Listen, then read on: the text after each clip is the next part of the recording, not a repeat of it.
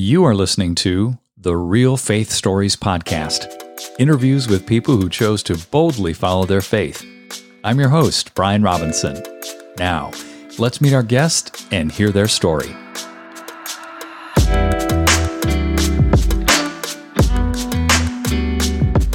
Stephen Christian, it's so good to have you on Real Faith Stories. Welcome. Thank you so much, Brian, for having me. I really appreciate it. You are the first person I've ever spoken to that has ever sold over a million copies of their albums. Wow, man.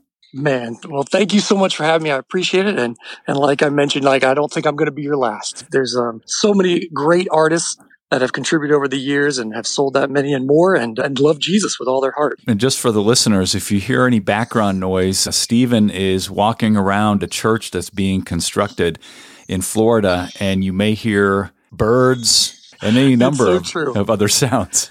Maybe an alligator here and there. Who knows? Who knows where the day may take me? That's right. If I if I hear you running, I'll know why.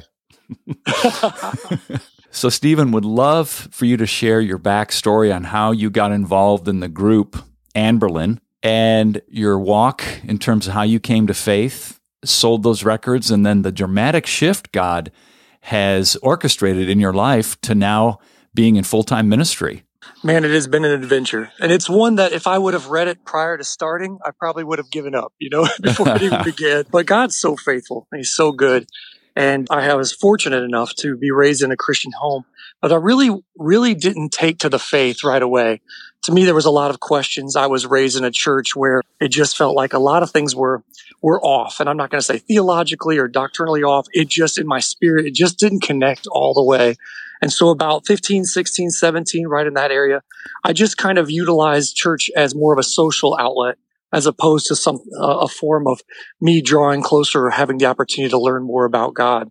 Mm-hmm. And so kind of checked out and then right around the age of 17 18 years old I, I realized here's my grandmother saying, Hey, you should go on a mission trip. And I thought in my head, it was not a way in which to go tell people about Jesus. It was a way for me to escape the, the mundane life that I w- that is high school in Winter Haven, Florida. And so I thought, yeah, I'll take her money and I will go on vacation. And I went to the Ukraine for two months and I was there in Odessa.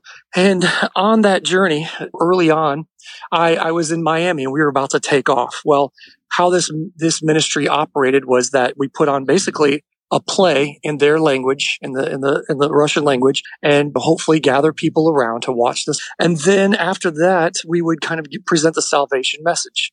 Well, as the characters were narrowed down, I was realizing being a 17 year old with long hair was not probably going to play the character of death or the army person that I was hoping, but instead I played the role of Jesus. and being that, being that I was raised in a, in a Christian home, to me, I knew I didn't believe, you know, and I just went up to my hotel room and I, I felt like I wrestled with God. I began to yell out my hotel window as it was raining and lightning and typical Miami evening fashion. As I walked back into the hotel room, I realized I just had a conversation with God. I mean, at baseline, my subconscious believes in God's existence. And I went to the Ukraine and played this character all the while trying to learn about him. I began to basically start over. Mm. I read the red letters and fell in love with this altruistic Jesus who was all about loving your neighbors. And as James would later say, you know, loving the widow, widows and orphans, which was pure religion. And that's where my relationship with Jesus Christ really began. And I have made many mistakes since then, but he has been my foundation ever since I was 18 years old. Mm. Well, in Winter Haven, Florida, there is not much to do. You either have the orange groves with the rednecks or you can go start a band. And so I chose to start a band with a bunch of friends and we were in clunky punk rock bands here and there. And finally I went off to college and found, you know, college music and fell in love with different genres and, and just kind of slowly began to take our music in a different direction. We broke ties with the punk rock roots that we had and some friends of mine from Winter Haven, even though I was going to the University of Central Florida in Orlando, kind of carried on the torch and and began this group called Anberlin. And we were, you know, very, very humble beginnings. We would play here and there in Orlando and Tampa, those, that kind of area. One thinking we were big time because we had made it to Atlanta, Georgia one time. And that was exceptional. And from there, we recorded a few songs with Matt Goldman And he said, Hey, can I just pitch this around to different record labels? And we finally ended up landing on an indie label in Seattle, Washington, which completely changed our lives. And we put out three records with the independent record label Tooth and Nail. And from there went on to Universal Records, where our careers and lives skyrocketed, to say the very least. We had a number one song in America. We put out three subsequent records with them and toured the world. Wow. Um, man, it was just a, it was just a dream. It was just a dream come true. Well, I was married in 2007, had my first daughter in 2011 and my second in 2013. And from there, I just began to feel like perhaps I was abandoning my first ministry, or at very least, I was widowing and orphaning this family by leaving them eight, nine months a year out on tour. Wow. And it, it just began to put a large barrier between my wife and I. And even though we didn't discuss divorce, it was definitely two separate lives that were being lived. And I missed out. I missed out on first words, first little smiles and the first steps and all of that. That's what you do. That's kind of the toll you, you, you pay Mm. to be in a band. So I just, I felt in 2013, 2014, that was the end for me. I just, I loved it. I loved my life. I loved what God had allotted me, but I, I would much rather be with, with my family.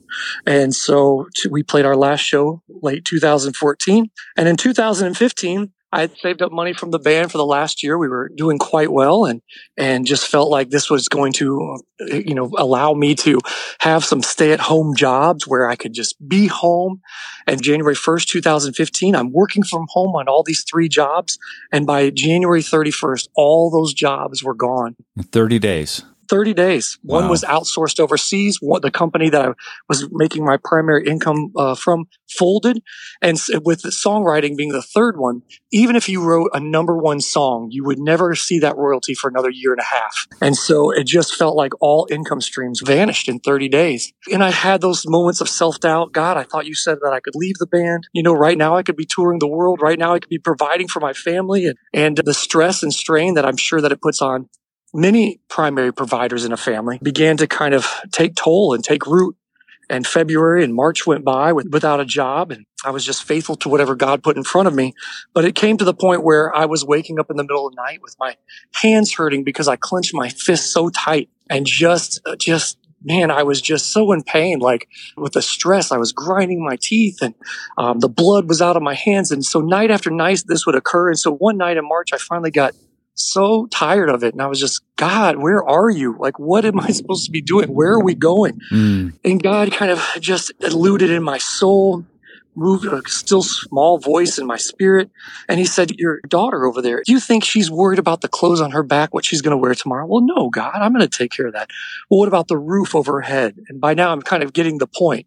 Oh, well, what about the food on her table? And he said, basically in my spirit, just listen, you trust me. Proverbs 3, 5, and 6. You keep focused on me. I'll take care of everything else. And so that's kind of where I left it. I handed the responsibility of my future, of my provision over to God. And I wish I could say, and the next morning I woke up and I had a brand new job. It wasn't like that. It actually took months longer, but I would never woke up again with sore hands because for me, I handed it over to God. It was no longer my responsibility. It was his. He's my father. And I put my trust and faith in him. So, Stephen, let's pause at that moment when the Lord showed you that scripture and showed you your daughters and how he cares for them. And obviously, the message is, I'm caring for you in the same way if you'll let me. Mm. So, what was it? What was it in your mind that shifted in your heart when you realized I'm not clenching my hands anymore? What was that? That's a great question. You know, I think what shifted in my mind was the verse where it talks about you giving good gifts to your children and yet being such just human how much more your father god in heaven loves you and and i just i just imagined god as my father as a dad who just cared about my well-being and everything about me to the point where the burden Mm. of responsibility was gone. That, Yeah. that it just lifted. It was on his mantle. It was on his shoulder. That did not allow, that wasn't allowing me the freedom to put my feet up on the table and kick back and wait for a spiritual welfare check. It was more saying, get down to it, like work as to, unto the Lord, move forward.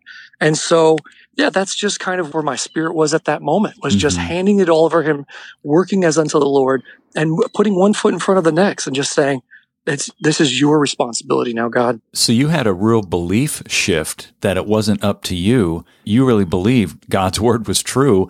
I'm going to take care of you. Trust in me. Absolutely. Because you can memorize those scriptures, but when it comes to applying them, that's something very different. That is something at times very hard for us to truly believe what we've been preaching for years. Yes. And that's even as a pastor, I get into moments where I'm just like, all right, if I had to give advice to myself in this counseling situation that I myself am facing, what would I tell myself? And, and sometimes it's easier to say than to actually put action behind it.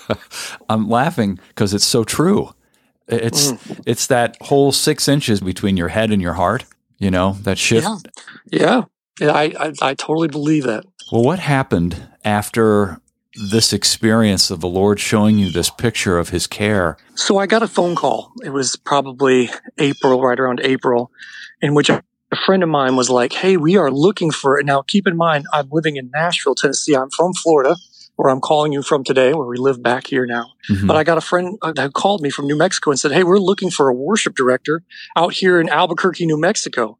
And I just laughed and I was like, you got to be kidding me. Like, number one, I'm so disjointed from worship music. I wouldn't know Hillsong from hip hop. You know what I'm saying? I just don't, I'm not in that world. I'm not in that environment. And when I, when I think of worship, music, I'm thinking of like the old Maranatha songs. You know what I'm saying? That's my childhood. That's what we sang when I was a kid. You know, yeah. so I didn't know modern worship existed. I, I, was very unfamiliar just because the years in the band, the, the church that we were attending in Nashville was very small. 150, 200 people, an acoustic guitar, and a guy and girl singing. You know, that's what I knew of worship music. I know so it was the middle of Albuquerque. Just didn't know if I wanted to move my family to the desert. My friend kind of tricked me. He said, listen, how about we just pay for you to come out and guest worship lead one weekend? I was like, absolutely. Let's do, let's do that. Free vacation for the family. Everybody wins. And when I landed, when the wheels touched the ground, I knew this is home. This is where we're moving. And everything on that trip confirmed it for me. Mm-hmm. Not so much for my wife. I mean, it took basically her laying a fleece out on the ground before God saying, you tell me if I should go because finally I have a family. Finally, I have a husband home in the community that you gave us, you know, and she had been living there at that point for seven years without me, with just the kids and her. And so she just felt like finally she was realizing her dream of having her little family and her little house in Nashville. And, and I'm trying to uproot that.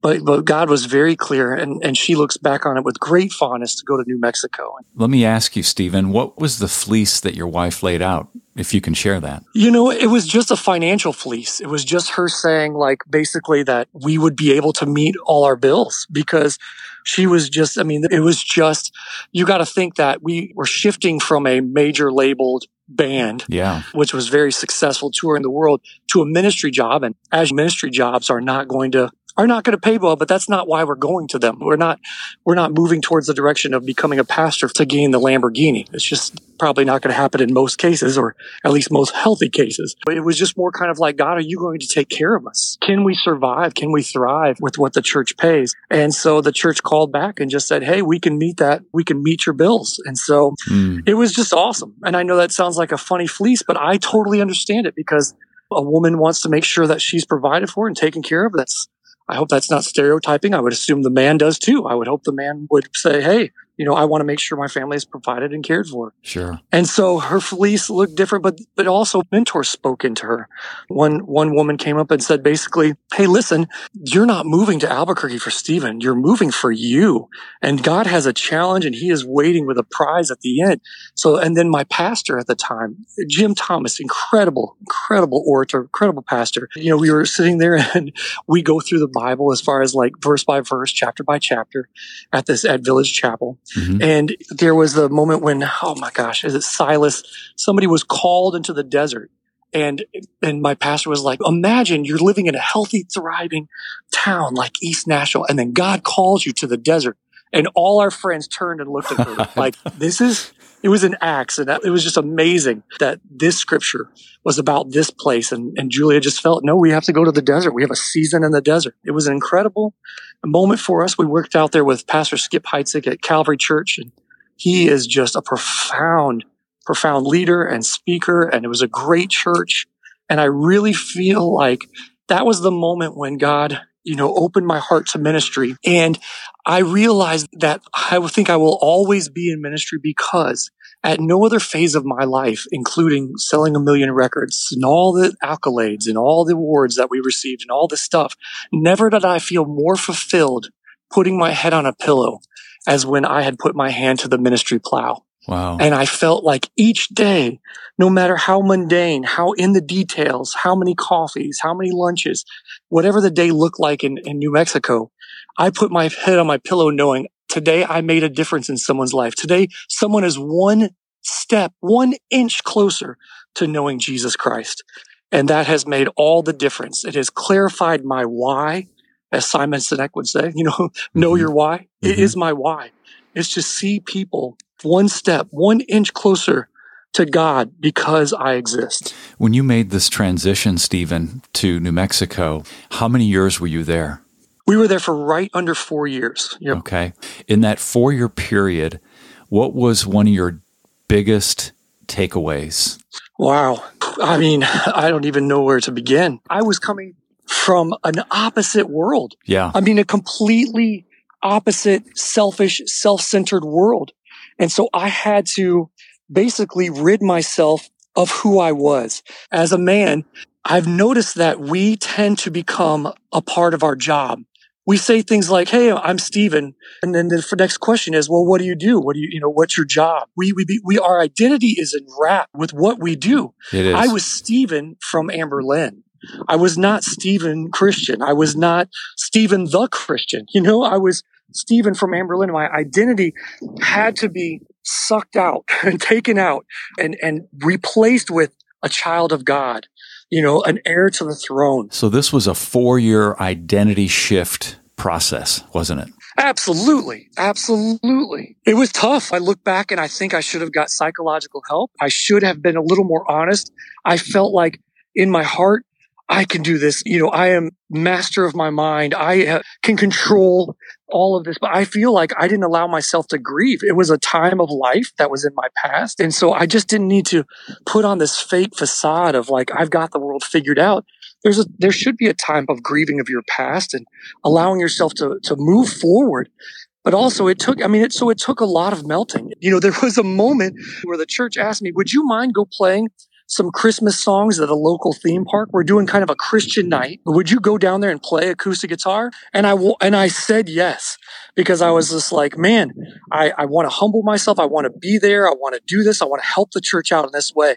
And when I got there, it was a chair, me and an acoustic guitar and a chair along a pathway kind of out of the way. so maybe the entire night I had 15 people walk by me over the span of me playing Christmas carols for three hours on my acoustic guitar. And my mind was just enraged. Like, dude, you were in front of 4,000 people in front of this city not too long ago. You played a festival in the next state over for 10,000. You did this. Look at all this stuff. And it just took, it was as if God over the three hours was just telling me to shut up.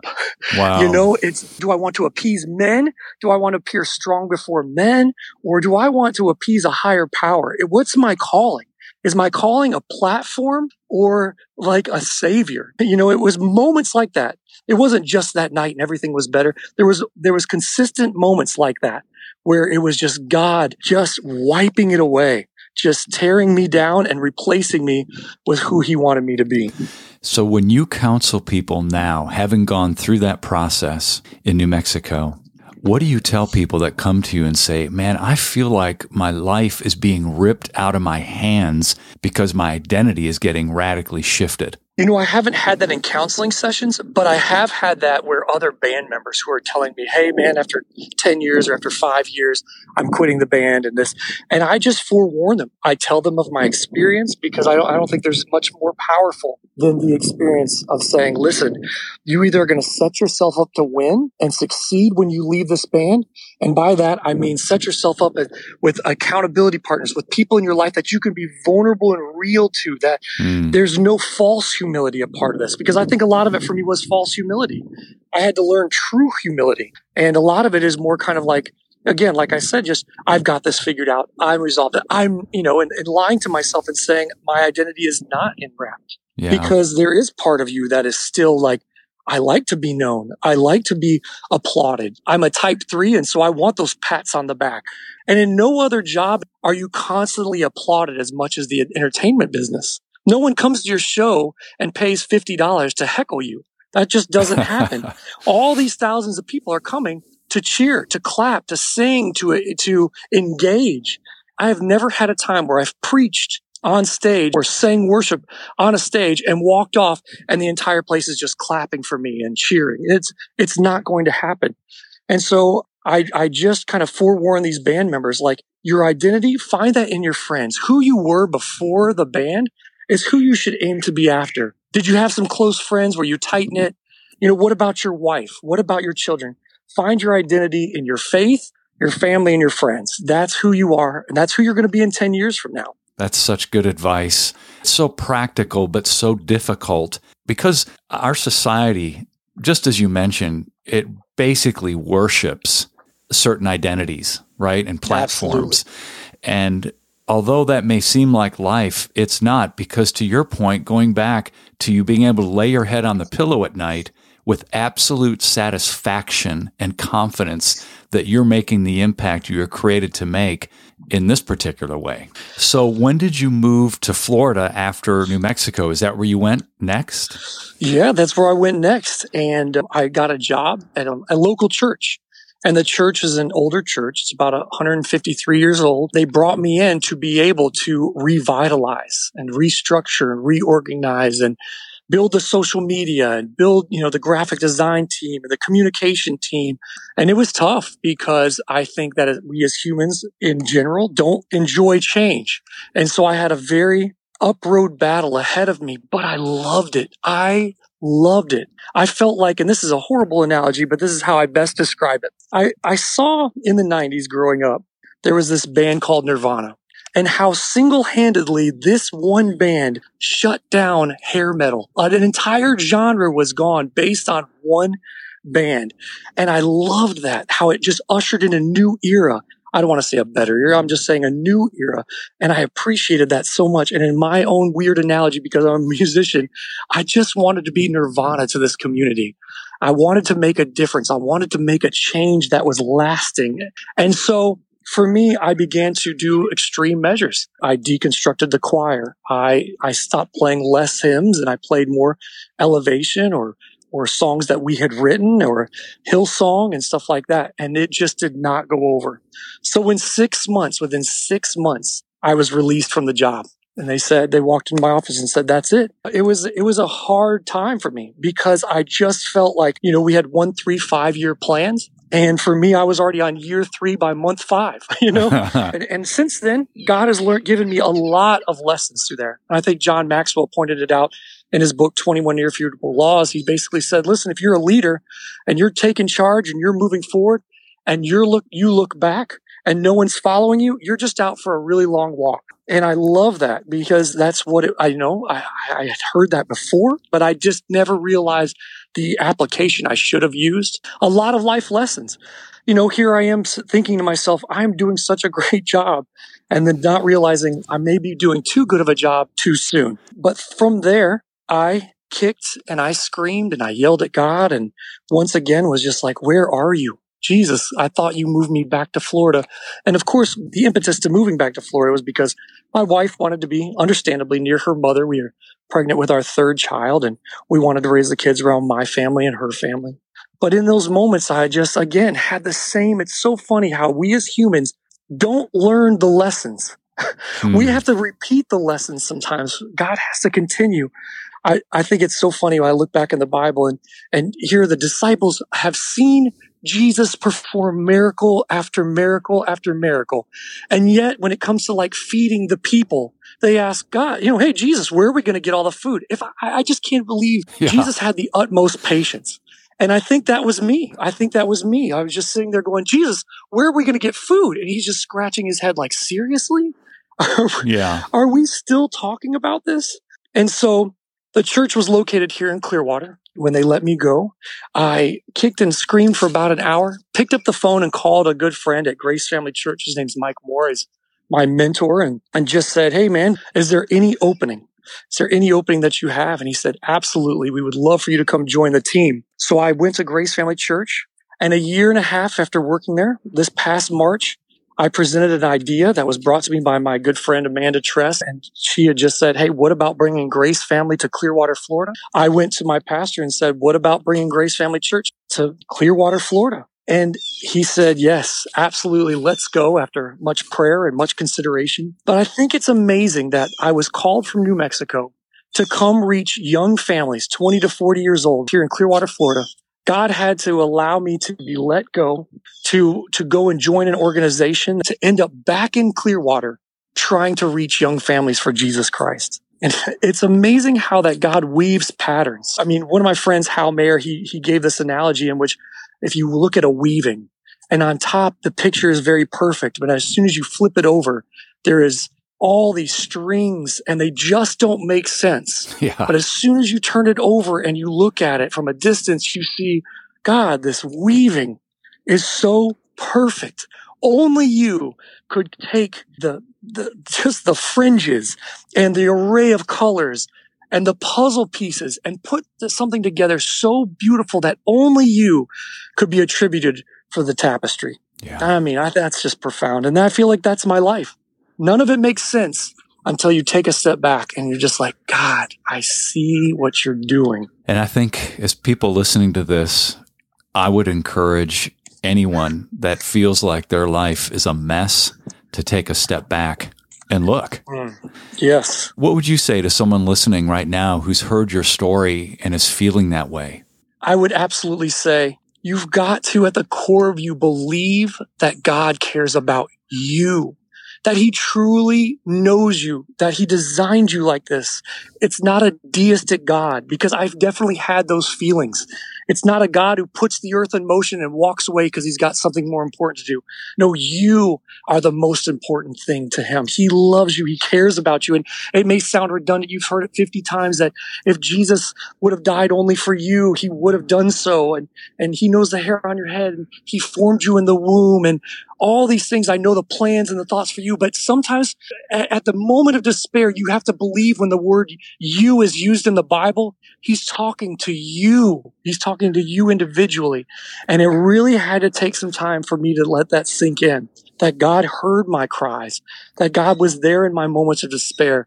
In the valley of the shadow of death, He was there. On the mountain peaks and the tops, and when the purest joy and successes in my life, He was there believe that he will never leave you nor forsake you. And like the end of Romans 8 talks about, nothing can separate you from that love. Mm. Not Billy Graham, not the best of the best, not the, the singer of the best Christian band or the biggest pastor in America. That's not, it's, it's you. There's nothing that can separate you from the love of God. No height, no depth, angels, demons, heaven, hell, job losses, the spouse, loss of a spouse, sickness, Nothing can separate you from God's love. And he's, he will never leave you. And I would just challenge you to believe the you in the Bible. Is there anything else that springs to mind, Stephen, that you'd like to share before we finish up with prayer? Yeah. There's going to be a season in life where God takes you to the desert. If you truly love Him and He truly loves you, there's going to be moments. There's going to be hardships. There's going to be heartaches there's going to be seasons, even for Jesus, there was a wilderness experience. And in those moments, you're going to look and you're going to cry out. And like I just said, there's going to be moments where you just feel like, do, do I believe this? But I would say that in those moments, realize that God is molding you and shaping you and creating to the, you to be the woman or the man of integrity and character that he wants you to be. And without those hardships, without those struggles, the edges are not being able to be smoothed. Mm. He's creating you for something and realize as you look back in your life, understand that perhaps that God allowed you to go through this heartache, not just for you, but because someday you're going to encounter someone who's lost their mother or, or was abused in this certain way as a child. And you're going to be there to be able to comfort them and be there for them and love on them in a way that none of the rest of us can. No, God didn't want that to happen to you, but perhaps he allowed it to happen to you so that you can lead someone, your pain could help lead someone to the Lord Jesus Christ for all eternity. And that pain is temporary. You know, it's not going to last forever. In, in heaven, there is no sorrow. There is no tears. But you know who will be there are the people that you reached and touched for Jesus Christ. So strong. As we finish up here, Stephen would love to have you pray for our listeners. Oh, and before you do that, how can people find out more about you? Um, there, there's many different ways, but I think the, the best way to find out would just be going to Grace Family Church or it's gfcflorida.com slash Clearwater. That's the campus that I'm at currently and, and helping to build. But honestly, like, as you said that, my wife challenged me this morning. She was saying, Hey, listen, music is in your past. Your ministry is in your future. So instead of directing people to the band, even though we, we still play shows, we still play festivals and tour, I would love people just to go to Grace Family Church, gfcflorida.com and find out more about the church if you live in Tampa Bay area or if you have questions about God, please reach out. Please mm. reach out to to any of us here, we would love to see you, like I mentioned before, one step closer to Jesus Christ. Thank you. So, if you would, please pray for our listeners as we finish up. Father God, many people, including myself, I sometimes feel that I'm in the valley of the shadow of death, but I'm reminded that I'm not scared of the shadow of a gun. I'm not scared of the shadow of, of a knife. There's no, it's just a shadow because you bring everything to light. And God, I pray that the Prince of Peace the great comforter would surround those who people who are listening right now who are in pain, who are hurting, who are struggling with health or finances. Father God, I pray that you would just grant them character. And in the midst of this all, grant them the peace to knowing that you have their future in mind, that there is a there is a purpose to the pain. And Father God, I just pray that you would just open up their eyes so that, that they can see the tapestry from another angle. Instead of seeing the twisted cloth God, that you would allow them to turn that over and see the beautiful picture that their life is becoming and is in the name of Jesus. God, I pray for hope for the hopeless. I pray for those the people to have peace in the midst of their war. Father, if there's marriages right now where it just feels like they're at the end of it all, that this is over, that this is the last final moments before they put this marriage to rest. I pray, Father God, that you would give them enough strength to put the foot right in front of the next one and seek help and seek you and seek each other. I pray for strong communication in marriages in the name of Jesus Christ. And Father, in the midst of all the, the trauma or turmoil that we perceive in the world today, Father, I pray that your will be done. I pray that we would look to you, that we would keep our mind on heavenly things and not just what's happening here. Because Father, what's so important is that we love you with all our heart, soul, and mind, and that we love each other. We love our neighbors. We will love our, those around us in our community and our friend group. And Father, for no other reason but that we would lead them. We have the opportunity to tell them about Jesus Christ. And God, give us opportunities. Give us random opportunities in the name of Jesus to be able to tell others about you. Thank you, Father God, and I praise you for this time. I praise you so much for allowing uh, me to even be on this podcast and that's something that can be heard around the world and that we be, be able to share our experiences, our challenges, our hurts, but also our successes. Thank you for being God. In Jesus' name. Amen. Stephen, thank you so much for sharing your story. It was so good to hear it. Thank you very much for allowing me to have be on it. Hey everyone, thanks for listening.